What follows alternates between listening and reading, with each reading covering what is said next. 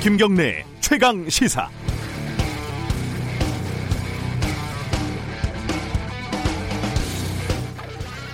운전하다가 신호 위반을 하면 어떻게 됩니까? 법, 범칙금 이런 게 나오죠. 신호 위반을 한 번 했다고 다시는 운전을 못하게 한다거나 인간 말종, 쓰레기 이렇게 심하게 비난하지는 않습니다. 더구나 사고가 나지도 않았으면 말이죠. 재와 벌에는 등가성이 있어야 한다고 하는데 안타깝게도 사회적인 비난에는 그런 게 없는 것 같습니다. 정의기억 연대에 대한 논란을 말씀드리는 건데요. 지금까지 나온 건 회계적인 오류가 있다는 사실인데 수십억을 횡령한 것처럼 마치 어, 착복을 한 것처럼 호들갑을 떨고 실제 내용을 알아보지도 않고 하루에 수천만 원 술값을 탕진한 것처럼 부풀리고 있습니다. 만약에 제가 회사 사람들 20명하고 회식하고 20만 원을 결제했는데 장부에 제 이름만 적혀 있다고 저보고 20만 원어치를 먹어치운 돼지 새끼 이렇게 비난하면 억울하지 않겠습니까?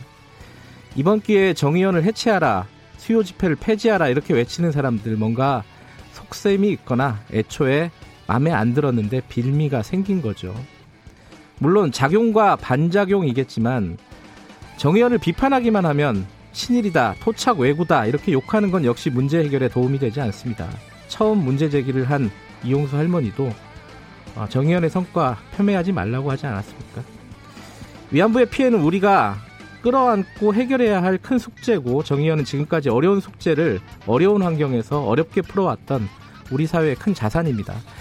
20년 동안 월급 모아서 집 한 채 장만했는데 하수구 좀 막힌다고 집을 부숴버릴 수는 없는 거 아니겠습니까? 싸울 땐 싸우더라도 문제는 해결을 해야죠.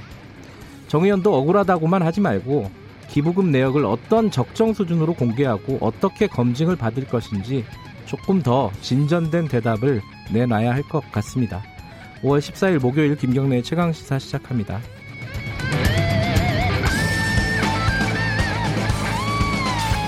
김경래 최강 시사는 유튜브 라이브 열려 있습니다. 문자 참여 기다립니다. 샵 9730으로 보내주시고요. 짧은 문자는 50원, 긴 문자는 100원입니다. 스마트폰 콩 이용하시면 무료로 참여하실 수 있습니다.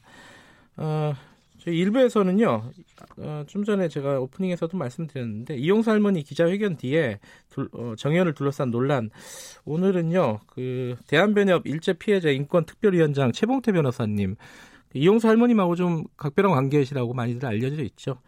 이용수 할머님의 본 뜻이 뭔지 좀 얘기를 좀 들어보는 시간 가져보겠습니다. 2부에서는 총선으로 잠깐 쉬었던 코너입니다. 최고의 정치 오늘부터 다시 시작합니다. 더불어민주당 홍익표 의원, 미래통합당 윤영석 의원 잠시 후 8, 어, 2부에서 뵙겠습니다. 가 아니라 2부에서 코너 진행합니다.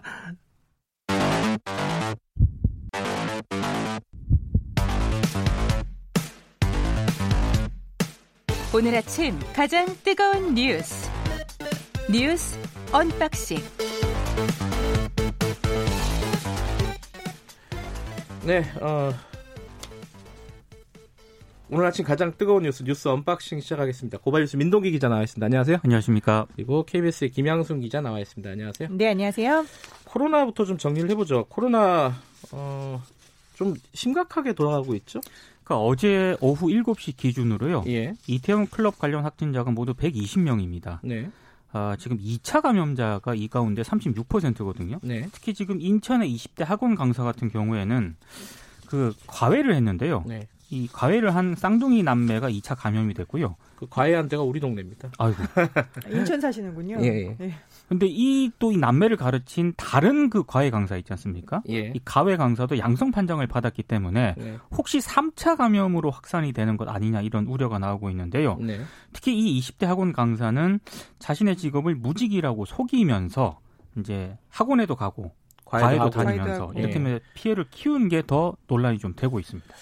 지금 이제 2차 감염, 3차 감염이 우려되고 있는 상황이고, 아, 뭐, 폭발적인 증가세는 아직은 없지만은, 그래도 좀, 뭐랄까, 지켜봐야 되고, 되는 상황인 거죠, 며칠 더. 그렇습니다. 예. 특히 이제 이태원뿐만 아니고요. 예. 지금 다른 뭐 신촌이라든가 홍대 유흥 시설에서도 확진자가 나오고 있기 아, 때문에 예, 홍대 쪽에서도 나왔죠. 그러니까 이게 젊은 층을 중심으로 좀 이미 조용한 전파 이런 게 좀 진행이 된 것 아니냐라는 지금 우려가 나오고 있는데요. 지금 방역 당국은 그 밀집 시설의 위험도 평가 있지 않습니까? 네. 이걸 다시 해가지고요. 생활속 거리두기 지침을 보완하겠다 이런 입장을 밝히고 있는데 좀 불안감은 더 확산이 되는 것 같습니다. 홍대하고, 어, 지금 이태원하고는 아직 연관관계가 없습니다. 없습니다. 예. 연관관계는 없는데 예. 이게 전문가들이 사실 사회적 거리두기를 생활 속 거리두기로 바꾸자라고 할 때 많은 걱정을 했잖아요. 네. 마음이 풀어진 상태에서 위험할 수 있다라고 그렇죠. 했는데 특히 젊은 층들이 요즘에 보면은 마스크 안 쓰고 다니는 사람들 많다라는 제보들이 네. 좀 잇따르고 있는데 어, 연관성이 홍대랑 이태원 사이에는 역학관계상 나타나진 않았어요. 네. 하지만 다만 이제 마음 속에 어떤 방역에 대한 불안감이 조금 더 옅어졌고 네. 마음을 두고 살다 보니까 이런 점은 지금 당장 조여야 된다라는 의견들이 나오고 있습니다. 그렇죠. 이게 연관 관계가 없으니까 더 위험한 거죠, 사실. 그렇죠. 그렇죠. 추적이 어디서 시작되는지 를 모르는 지금 상황이니까요. 네. 아, 코로나 상황은 이번 주가 굉장히 좀 고비 중에 하나일 것 같은데 네. 좀더 지켜보고요.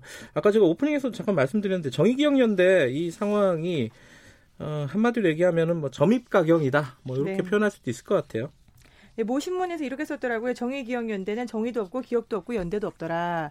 라고 이야기를 했는데 이 정의가 무엇이고 기억해야 되는 거는 뭐고 누구와 어떻게 연대를 해야 되는지를 네. 잘 모르고 쓴 게 아닌가라는 생각이 듭니다.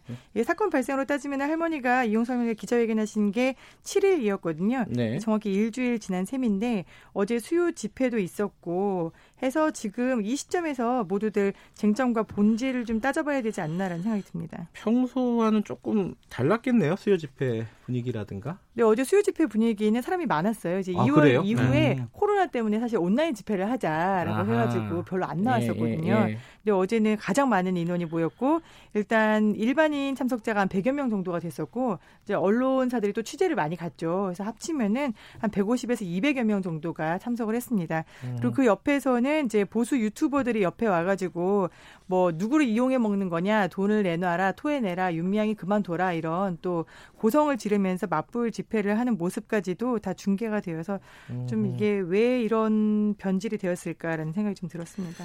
지금 여러 가지 보도가 나오고 있습니다. 지금 이제 회계상에 뭐 문제가 있다라는 보도들은 쭉 진행이 됐었고 어제까지 네. 그 부분에 대해서 이제 정 의원도 이제 대답을 내놓긴 했는데 어, 그 부분이 완전히 서, 뭐 서로 간에 이해가 됐는지는 아직 좀뭐잘 그렇죠. 모르는 상황이고. 네. 근데 오늘은 보니까 이용수 할머니 관련된 기사가 두 가지가 나왔는데 하나는 이용수 할머니가 편지를 통해 가지고 언론사 에 입장을 밝힌 게 부분이 있죠. 네. 그죠? 그리고 또 하나는 중앙일보가 인터뷰를 했는데 네. 그 내용이 조금 두 개가 달라요. 그래서 좀 헷갈리는데 좀 정리해 보죠. 그 먼저 언론사의 입장 밝힌 부분은 어떤 내용이었어요? 그러니까 가해국인 일본의 공식적 범죄 인정 사과, 네. 그다음에 진상 규명과 법적 배상금 재발 방지를 위한 제도, 적인 장치 마련 등을 촉구를 했고요. 네. 그러면서 그 윤미향 그 당선자 있지 않습니까? 예. 어, 정의연의 활동 방식에 대해서 언론들이 각종 의혹을 제기하고 있는데 기성 언론의 근거 없는 억측과 비난, 편가르기 하지 마라 이렇게 또 비판을 했습니다. 네. 그러면서도 정의기억 연대를 향해서요. 어, 지난 그 30년간 활동 과정에서 사업 방식의 오류나 잘못을 극복하기 위한 과정이 필요하다 이런 점을 지적을 했고요. 네. 지금 시대에 맞는 사업 방식이라든가 책임 있는 집행 과정, 투명한 그런 공개를 촉구를 했습니다. 네. 그리고 박근혜 정부 당시 한일 그간 졸속 합의와 관련해서 정부의 대민 의견 수렴 과정과 내용 그리고 당시 전대협 관, 관계자들의 정부 관계자 면담 시 대화 내용 등과 같은 그런 내용들이 있지 않습니까? 이게 조속히 공개가 돼서 우리 사회 신뢰가 회복돼야 한다 이런 점 등을 좀 여러 방면에서 여러 방면에서 좀 많은 점을 좀 지적을 했습니다. 그런데 어, 중앙일보는 어, 이용사 할머니와 따로 만나가지고 인터뷰를 예, 했더라고요. 월간 중앙 단독 인터뷰 사실이 예. 저희 취재팀에 어제 오후에 전달이 됐거든요. 아 그래요? 네, 사실 어. 어제 7일 이후에 많은 기자들이 대구에 내려가서 아, 이모 암자에 묻고 계시다라는 이용수 할머니를 만나려고 그랬겠죠. 모두 음, 노력을 음. 많이 했어요. 네. 네. 근데 지금 이용수 할머니 전화기가 꺼져 있는 상태였고요. 그 이후에 네. 지금 그 수양딸 분과 공식적인 통로로 해서 기자들이 이야기를 했는데 아무도 만나지 않겠다라고 하다가 이제 딱 한 명과 인터뷰를 했는데 그 월간 중앙 기자였던 겁니다. 음. 그래서 그 부분에 대해서 월간 중앙 기자와 인터뷰를 한 게 석연치 않다라는 의견들이 있었는데 그 내용을 보면은 역시 어제 언론사에 보내셨던 입장문과는 상당히 결이 다릅니다. 음. 네. 자, 어제 언론사에 보낸 입장문은 이 폄훼와 소모적인 논쟁은 지양해야 한다라는 게 핵심이거든요. 네. 그러니까 지난 30년 동안 진실을 밝히기 위해 투쟁 과정에 나타났던 사업 방식의 오류나 잘못은 극복하자. 즉 네. 대승적으로 앞으로 나아가자라는 내용인데 월간 중앙과의 인터뷰 내용을 보면은 수요 집회는 그만해라. 윤미향과는 화해 안 한다. 정치로 풀 수 있는 문제가 아니다. 학생들이 너무 불쌍하다. 내가 기부금을 그렇게 공개하라고 했는데 지금까지도 공개하지 않았다. 음. 라는 어떻게 보면은 상대방에 대해서 잘못을 계속 지적하는 네. 그러니까 입장문에서의 어떤 앞으로 나아가자라는 대승적인 차원은 보기 어렵고 그렇죠. 네. 네가 잘못했고 뭐가 잘못됐고 지금도 마음에 안 들고 앞으로도 화해 안 해. 이런 식으로 인터뷰가 진행되어 있어서 약간 고개를 좀 갸웃하게 됩니다. 이게 짧은 인터뷰가 아니라 꽤 길게 했고 전문은 뭐 나중에 공개를 한다고 하고 네. 어, 중앙일보에 나온 것만 해도 또 짧지 않은 기사예요. 그렇습니다. 근데 네. 보면은 음, 이용사 할머니가 정의안에 대해서 굉장히 어, 여러 가지 일단 감정도 안 좋고 어, 사실관계에 대해서 비판적인 시각을 갖고 있는 건 사실인 것 같아요. 그렇죠. 네. 예. 이 부분이 어떤 이유에서 배경에서 비롯됐는지가 참 궁금한 부분입니다. 이 우리 인터뷰 끝 아, 브리핑 끝나고 최봉태 변호사랑 연결을 할 텐데 최봉태 변호사님이 아는 부분에 대해서 좀 들어보면은 일정 부분은 알겠지만 또 완벽하게 해소가 그렇죠. 되지는 않을 것 같아요. 네. 참 걱정입니다. 이게 어 원래 이제 사실 피해자 단체와 그 피해자 단체를 함께, 함께 하는 사람들과의 갈등은 굉장히 오래된 일이거든요. 네, 네. 어쩔 수 없이 벌어진 일이기도 하고요. 근데 어떤 부분이 문제가 있는지 이 부분은 조금 더 보긴 봐야 될 것 같습니다. 네, 그리고 뭐 기금을 투명하게 쓰자는 문제 제기해서 제가 이제 그제 회계 투명성 얘기하면서 참여연대를 언급했었는데요. 이게 법적으로 공익 법인이 연간 100만 원 이상 기부금을 사용하면은 사용처하고 대상을 밝혀야 하거든요. 네. 뉴스타파도 하시고 계시잖아요. 네.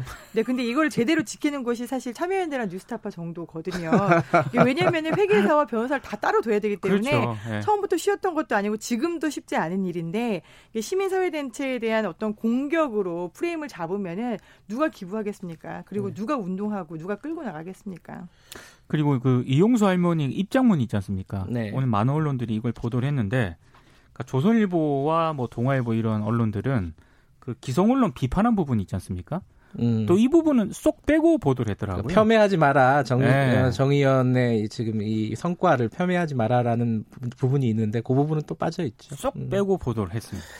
어쨌든 그 이용사 할머니 편지도 그렇고 인터뷰도 그렇고 여러 가지가 좀 뒤섞여 있다는 생각이 좀 듭니다. 네. 이 부분은 정리하는데 시간이 좀 걸릴 것 같다. 그리고 그 정리하는 시작은 어쩔 수 없이 힘들어도 정의연이 해야 되는 거다. 이거는 그런 생각이 듭니다. 아, 다음 아이템으로 넘어가죠. 그 세월호 관련된 소식이 어제 하나 들어온 게 있어요. 이거는 사실 그 세월호 당일에 청와대에서 무슨 일이 있었느냐. 특히 그렇죠. 이제 박근혜 전 대통령 7시간 그 부분하고 연관되는 문제이기도 하고요. 근데 네. 거기에서 새로운 얘기가 나온 거죠, 지금. 그러니까 사회적 참사 특별조사위원회가 어제 기자회견을 열었는데요. 네. 원래 그 박근혜 청와대가 아, 세월호 참사가 발생한 2014년 4월 16일 그 당일 오전 9시 19분 YTN 보도를 통해서 사건을 최초로 인지했다 이렇게 주장을 해왔거든요. 네. 그리고 9시 24분에 청와대 내부에 해당 사실이 전파가 돼서 대통령 보고와 초동 조치를 취했다는 게 지금까지 청와대가 밝힌 주장입니다. 네. 사실 이거는요. 그 재판에서도 검찰과 법원이 이거를 팩트 사실로 전제하고 배- 재판이 진행이 됐었는데 네. 어제 사참위가 국가기록원 등에서 입수한 자료를 공개를 했는데요. 아, 9시 19분에 청와대 당시 위기관리센터가 국가안보실, 정무 국정기획수석 등 모두 153명에게 상황을 알리는 동보 문자를 발송을 했다는 겁니다. 음흠. 그러니까 그 시각에 문자를 발송했다는 얘기는 뭐 선박 명칭, 탑승 인원 이런 거를 파악을 해야 되잖아요.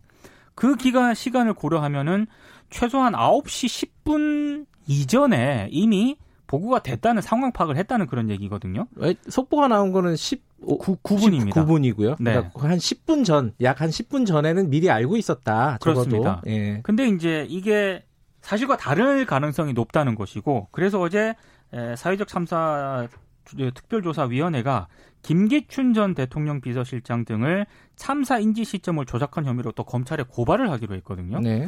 어, 이것도 파문이 또 적절하게 확산이 될 것 같습니다. 그러니까 미리 알고 있었다. 그러면 조작을 했다. 그러면 조작은 왜 했을까 가 문제지 않습니까? 그렇습니다. 그러니까 그러니까 어디서부터 어디까지 조작인 것이냐라는 예. 것도 문제고요. 네. 그러니까 이미 그 최초 인지를 파악을 하고 상황 파악을 네. 하고 어, 조치를 취할 수 있는 시점이 충분히 있었는데도 불구하고 아, 이런 점을 좀 가리기 위해서 최초 이제 이 상황 인지한 시점을 좀 조작을 했던 게 아닌가라는 그런 의혹을 제기를 한 것이고요. 네. 그러니까 이 사참위가 또 하나 제기를 한 게 그러니까 청와대가 최초 인지 경위와 시간이 허위라면 네. 현재까지 알려져 있는 뭐 박근혜 전 대통령의 행적이라든가 네. 청와대 조치에 대해서도 믿을 수가 없다. 네. 그래서 전면적 재조사가 불가피하다. 봉인돼 있는 대통령 기록물 또 이 기록물 공개를 또 요구를 하고 있습니다. 네.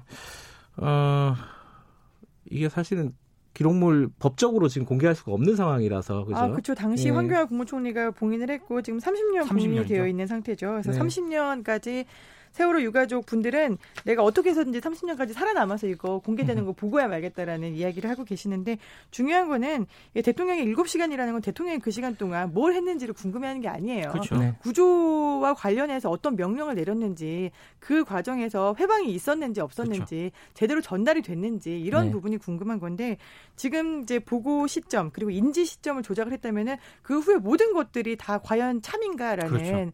그런 곳에 맞닥뜨리게 되잖아요. 네. 이제 검찰에서 제대로 조사할 수 있을지는 궁금합니다만. 알겠습니다. 예, 어, 지금 아까 정의연 얘기를 저희들이 중간에 잠깐 했었는데 굉장히 민감한 얘기군요. 이 문자들이 좀 날이 서 있습니다. 이 청취자분들 문자도 양쪽에서 다. 어, 제가 얘기 오프닝 한 것도 그렇고 어, 일종의 요새 말로 실드 치는 거 아니냐 어, 이렇게 얘기하시는 분도 있고 그렇게 생각하는 게 정상이다 이렇게 얘기하시는 청취자분들도 있고 굉장히 좀 엇갈리고 있습니다. 하나하나 민감하고 발언 자체가 어 아까 김양성 기자가 얘기했듯이 참여연대에 관련해서 엊그제 저희들이 네. 얘기했던 부분도 어 약간의 오해의 소지가 참여연대가 들으면은 또 있을 수도 있겠다라는 생각이 듭니다. 청취자 여러분들에게 어, 양해 말씀드리고요. 오늘 여기까지 하고요. 참여연대 아니 참여연대 정의연 얘기는 또 의문의 일패인가요? 이거는 정의연 얘기는 어, 진행되는 상황 보고 다음 주에도 조금 나, 나오는 얘기가 있을 것 같습니다. 두 분, 네, 두 분 오늘 감사합니다. 고맙습니다. 고맙습니다. 예, 민동기 기자 그리고 김양순 기자였습니다.